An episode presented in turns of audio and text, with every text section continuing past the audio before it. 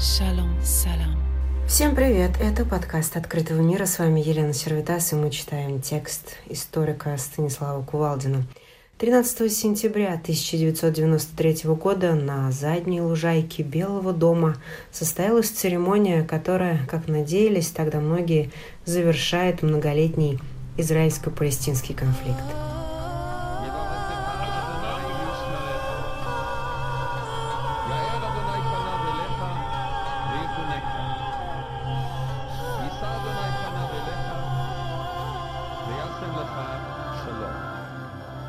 Юлиана. Rouge, V7, unis pour la paix.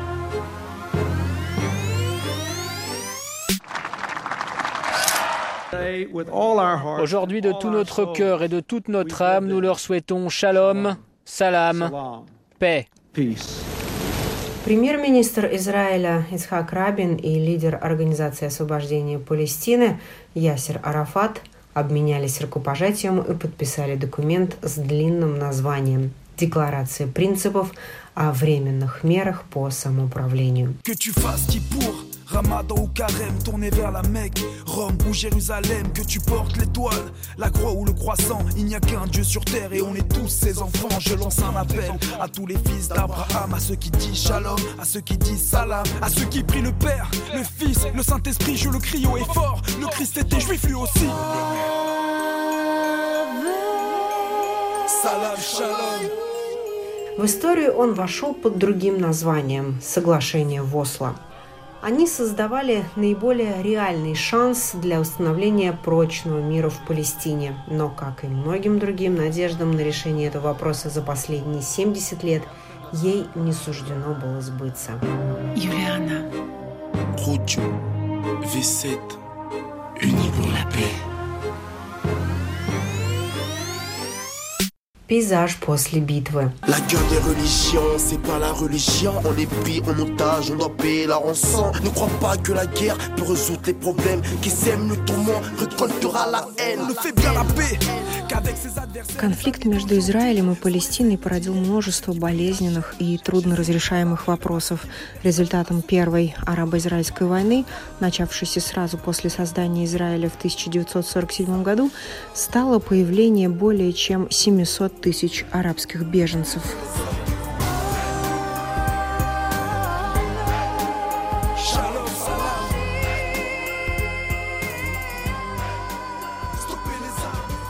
Они покинули территорию Палестины, оказавшуюся под израильским контролем. Эти люди, а также их потомки не стали гражданами других арабских государств и изложили неразрешаемую проблему палестинских беженцев. В 1967 году под угрозой вторжения арабских соседей Израиль начинает превентивную шестидневную войну. Ее результатом стал разгром вооруженных сил Египта, Сирии и Иордании, но также переход под контроль Израиля оставшейся части Палестины вместе с восточной частью Иерусалима. Израиль не претендовал на официальное присоединение этих территорий, но считал контроль над ними вопросом безопасности. Их жители не имели гражданства Израиля, не имели полной свободы передвижения по стране и подвергались ограничениям при поиске работы на территории Израиля. Еще одной проблемой стали еврейские поселения, которые постепенно начали возводиться на западном берегу реки Иордан и секторе Газа. Арабы считали создание поселений захватом принадлежащих им земли. Ситуация казалась неразрешимой. Борьбу с Израилем от имени палестинцев стала вести Организация освобождения Палестины. Она была основана в 1964 году и практически сразу избрала своим методом террор. Ведущее место в организации занял Ясер Арафат, лидер движения «Фатх». Организация отрицала права Израиля на существование и считала, что палестинцы должны отвоевать землю в вооруженной борьбе с сионистским врагом. Для израильских военных и политиков Арафат на протяжении нескольких десятилетий был олицетворением ненавистного врага, символом войны и террора. Для самого же Арафата и Организации освобождения Палестины ненависть к Израилю и отказ еврейскому государству в самом праве существовать на территории Палестины были источником его власти. Едва ли такие начальные условия можно назвать благоприятными для начала переговоров между Израилем и Организацией освобождения Палестины, но все же они стали возможными.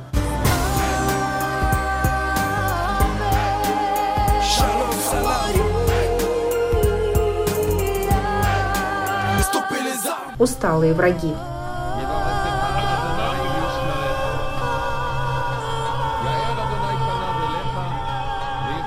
1987 году на оккупированных палестинских территориях начинается антифада – кампания массового гражданского неповиновения. Ее организаторами становится молодежь, может быть и признающая Арафата как патриарха освободительного движения, но мало с ним связанная. Эти новости застают палестинского лидера врасплох. Он понимает, что не контролирует события. Гражданское неповиновение на палестинских территориях становится сюрпризом и для Израиля. Его власти не вполне понимают, как справиться с массовым движением. К тому же на смену Фатх на палестинских землях появляются новые, гораздо более радикальные силы, такие как Хамас и исламский джихад. Арафат решил продемонстрировать, что именно он наилучший партнер для переговоров. В 1988 году Организация освобождения Палестины под давлением Арафата признала резолюции ООН, в которых гарантировалось право Израиля на существование и отказывалась от террора. Но в мире должно было произойти еще одно событие – война в Персидском заливе на рубеже 90-91 годов. В этой войне коалиция во главе с США разгромила Ирак, оккупировавший ранее соседнее государство Кувейт. Ясер Арафат в этой войне решительно поддержал иракского диктатора Саддама Хусейна. Однако такие влиятельные государства арабского мира, как Саудовская Аравия и Сирия, выступили на стороне Америки. Это означало, что Арафат может лишиться финансовой поддержки Саудовской Аравии. Лидер Фатх традиционно играл на противоречиях между СССР и США и пользовался поддержкой Советского Союза, но в 1991 году Советский Союз вместе с его поддержкой перестал существовать. Палестинский лидер оказался в очень сложной ситуации, ему отчаянно нужен был мир. В Израиле в 1992 году к власти приходит левая партия труда. Главой правительства становится Ицхак Рабин. Во время шестидневной войны он возглавлял Генеральный штаб армии обороны Израиля и был одним из творцов блестящей победы. Министерство иностранных дел возглавляет Шимон Перес, на тот момент один из наиболее опытных политиков Израиля. Своим избирателям партия труда пообещала прочный мир в кратчайшие сроки. Долгая дорога в Вашингтон.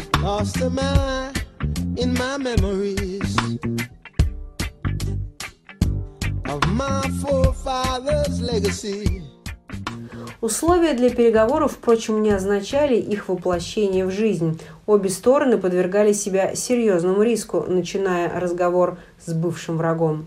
Поэтому подготовка к такому разговору была очень осторожной и проходила в установке строжайшей секретности.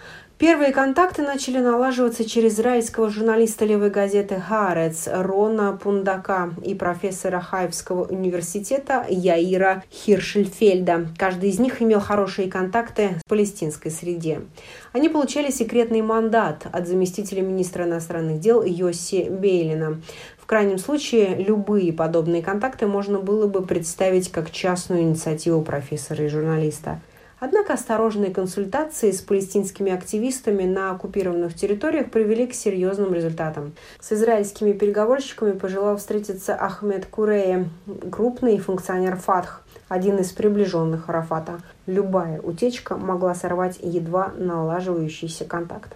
Тогда на помощь пришло Министерство иностранных дел Норвегии. Беллин был знаком с тогдашним министром иностранных дел Норвегии Терье Ларсоном и мог обратиться к нему с необычной просьбой. В январе 1993 на уединенной вилле недалеко от Осло начал работать семинар по людским ресурсам. Мероприятие с таким названием едва ли могло привлечь чье-либо внимание. На это и рассчитывали организаторы. Переговорщики начали свою сложную работу. Постепенно становилось ясно, что в Осло возникает реальный шанс заключить компромисс – о переговорах были проинформированы Соединенные Штаты Америки. Американская сторона не вмешивалась в процесс слишком глубоко, однако президент Билл Клинтон высказал пожелание, что в случае успеха соглашение между Израилем и палестинской стороной было бы заключено в Вашингтоне. Соглашение, принципы которого было определены в Осло, не давало окончательных ответов на все сложные вопросы, накопившиеся между израильтянами и палестинцами но стороны определили компромиссы, на которые они готовы были пойти. Прежде всего, Израиль и Палестина договорились о том, что на оккупированных территориях в будущем должно возникнуть независимое палестинское государство. Однако произойти это должно было не сразу. Сначала власть на части оккупированных территориях передавалась так называемой палестинской администрации. Израиль сохранял контроль за стратегически важными для него пунктами на оккупированных землях. Это оговаривалось особо. Соглашение действовало пять лет. За это время израильские и палестинские переговорщики должны были договориться об окончательных принципах размежевания и дальнейшей жизни двух государств.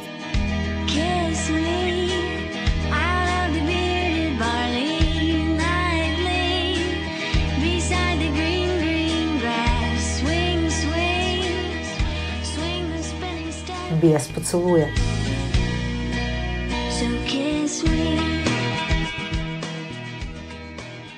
Подготовка к подписанию соглашения в Вашингтоне 13 сентября также была связана с серьезными сложностями.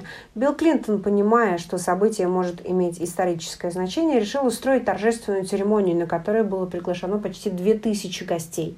Однако для того, чтобы эффект от события не был смазан неловкими моментами, следовало продумать все мельчайшие детали. Ведь ставить подписи под документом должны были премьер Израиля Ицхак Рабин и палестинский лидер Ясер Арафат. Еще вчера они были врагами. Особенно тяжело было решиться на сближение Рабину. При подготовке церемонии он передавал американской стороне условия, чтобы Арафат явился на подписание не в своем привычном костюме, военном френче и традиционном платке кофе, а в обычном костюме.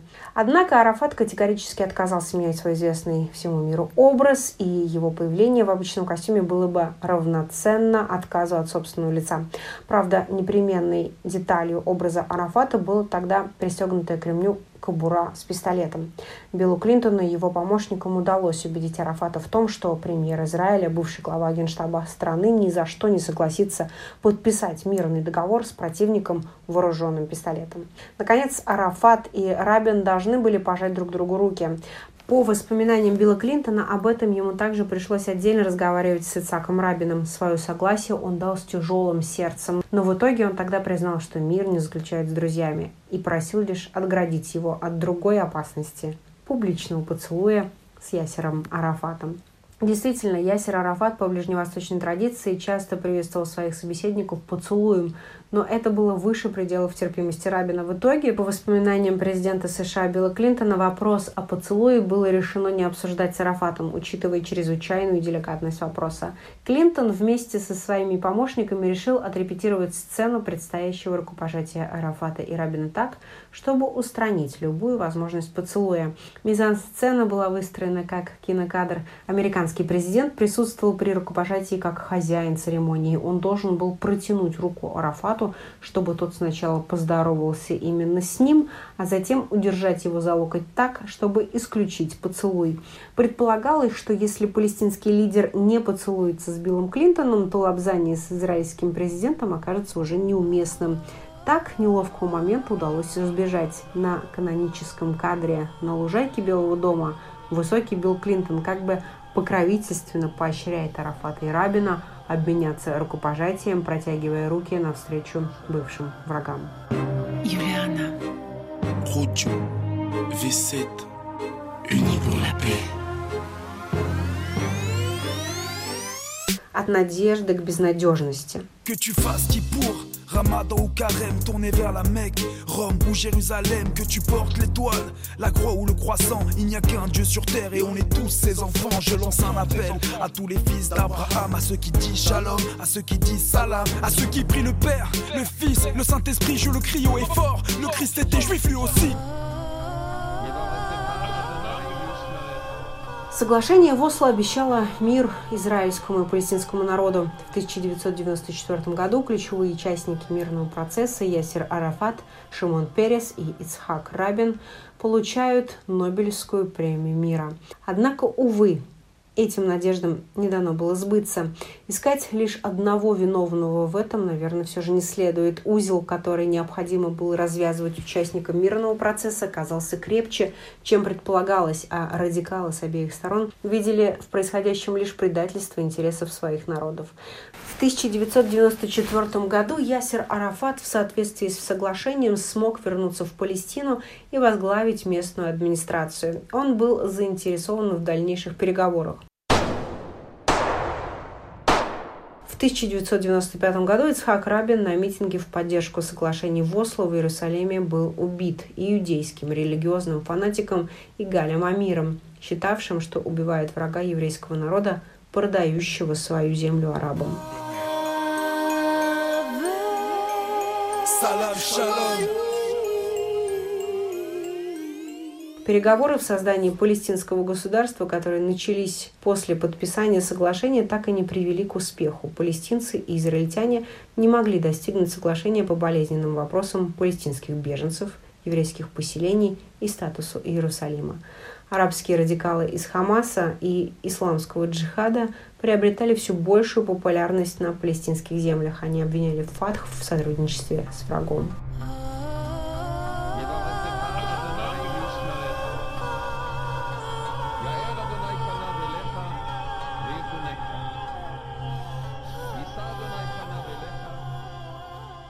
В 2000 году правый израильский политик Ариэль Шарон взошел на храмовую гору в Иерусалиме.